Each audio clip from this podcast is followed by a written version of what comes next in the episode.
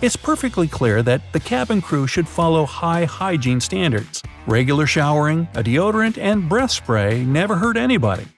One thing that flight attendants might be upset about is that they aren't allowed to wear heavy perfumes to work, even if it's their favorite signature scent. You've definitely seen them walk down the aisle offering you chicken or fish, but have you ever spotted a flight attendant eating a sandwich or drinking some soda? No? Well, that's because they aren't allowed to be eating or drinking in front of passengers. They can only do it in the galley or in special areas where you won't see them. Even when there is a loud group of teenagers sitting next to a crying baby and a barking toy terrier right next to them, cabin crew members can't pop in some earplugs or put on headphones with some ambient tunes. Your safety is number one priority, so they must be able to hear any signals, including emergency ones and lavatory and passenger call bells. There are height restrictions that differ from airline to airline and aren't to discriminate candidates, but to ensure passenger safety. When a person can't reach the overhead compartment, they won't be able to stow bags or get the medical kit out. For a person that's too tall, performing regular and emergency plane duties will be a problem as well. Some companies just measure the height, and others add arm reach in there. Most airlines have restrictions regarding the amount and types of jewelry flight attendants can wear. Tongue and nose piercings are obviously a no-go. Some airlines also limit the number of rings they can wear to two. Long dangly earrings and large hoops are mostly not allowed for safety concerns. They can catch onto something, and that would be a problem during evacuation. Some airlines limit the amount of earrings to one pair, even if they are small and subtle. Flight attendants aren't like restaurant or hotel staff and can't accept tips. The best way you can show appreciation as a passenger is by being friendly and polite. Oh, by the way, cabin crew members aren't supposed to carry or exchange cash at all when they are on duty.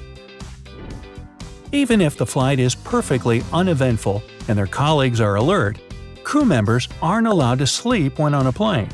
The only exception is long haul flights, when they have special sleeping areas and work in shifts. Female crew members can't go barefaced. They are expected to wear some makeup, nothing too crazy of course, no pink eyeshadow or black lipstick, but something light to complement their natural beauty. It differs from airline to airline, but some lip color is a must in most cases. Flight attendants must renew their makeup on long-haul flights, but not in front of passengers. Nails have to be neat and clean, ideally short and clear or red, definitely not extreme or neon. If their hair is below the shoulders, flight attendants have to wear it in a bun or ponytail. Top knots, crazy volume, dreadlocks, mohawks, cornrows, and even massive waves or curls aren't welcome. Hair must be neat and tidy at all times, and of natural color.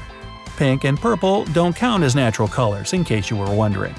And one more thing roots in a different color mustn't show. Grooming requirements for male crew members restrict beard and mustache length. No crazy fancy styles, and only close trimming is allowed. Some airlines are even stricter and let the crew have beards only if they help hide facial imperfections. And of course, nostrils, ears, and underarms must be free from hair that can be seen by passengers. You never see them out of uniform unless they want to break company rules. Cabin crew members aren't allowed to interact with passengers wearing anything else than their uniform, so they mostly change into it before they arrive at the airport and don't take it off until they get home or to the hotel after the flight. When they're wearing a uniform, a flight attendant is representing the airline, even when they are on the ground and not on board. So they can indulge into their bad habits, hang out in bars, or chew gum whenever their uniform is on. Here's another rule for the sake of airline reputation. A crew member can't slouch, and at some companies even put their hands in the pockets or cross their arms with their uniform on. Some airlines even have catwalks at their training centers to practice the supermodel walk. Their smile must be impeccable. You won't see a flight attendant with visible teeth defects or missing tooth. Clear teeth braces are fine, and visible metallic dental fillings aren't. They aren't allowed to use all the items in the first aid kit. Yes, they are trained to provide first aid and mostly CPR certified, but they must wait for a professional doctor to use some of the medical tools and items in the kit. Even if screaming is in their mentality, cabin crew members are supposed to turn the volume down. First of all, it can disturb passengers trying to get some rest. Second, in a confined space, sound travels way easier, and passengers really don't have to know about the crew's personal life or work issues. The way they speak also matters.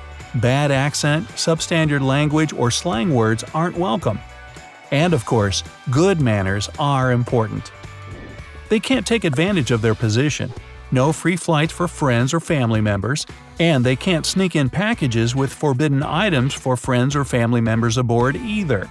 Cabin crew members go through the same, if not stricter, security checks as passengers do before getting on the plane.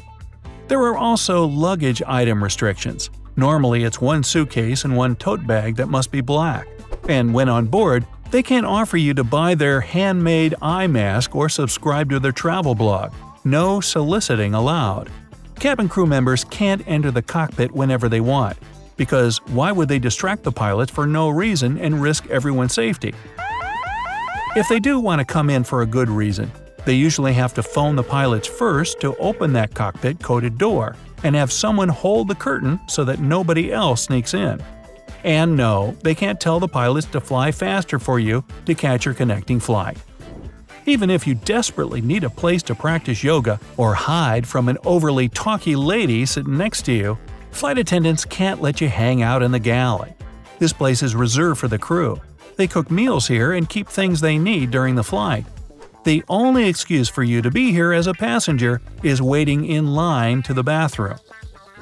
They won't help you out even if you aren't feeling well after a long flight because they don't leave the plane until all passengers do. If you need assistance, they can call someone from the airport staff to escort you off the plane.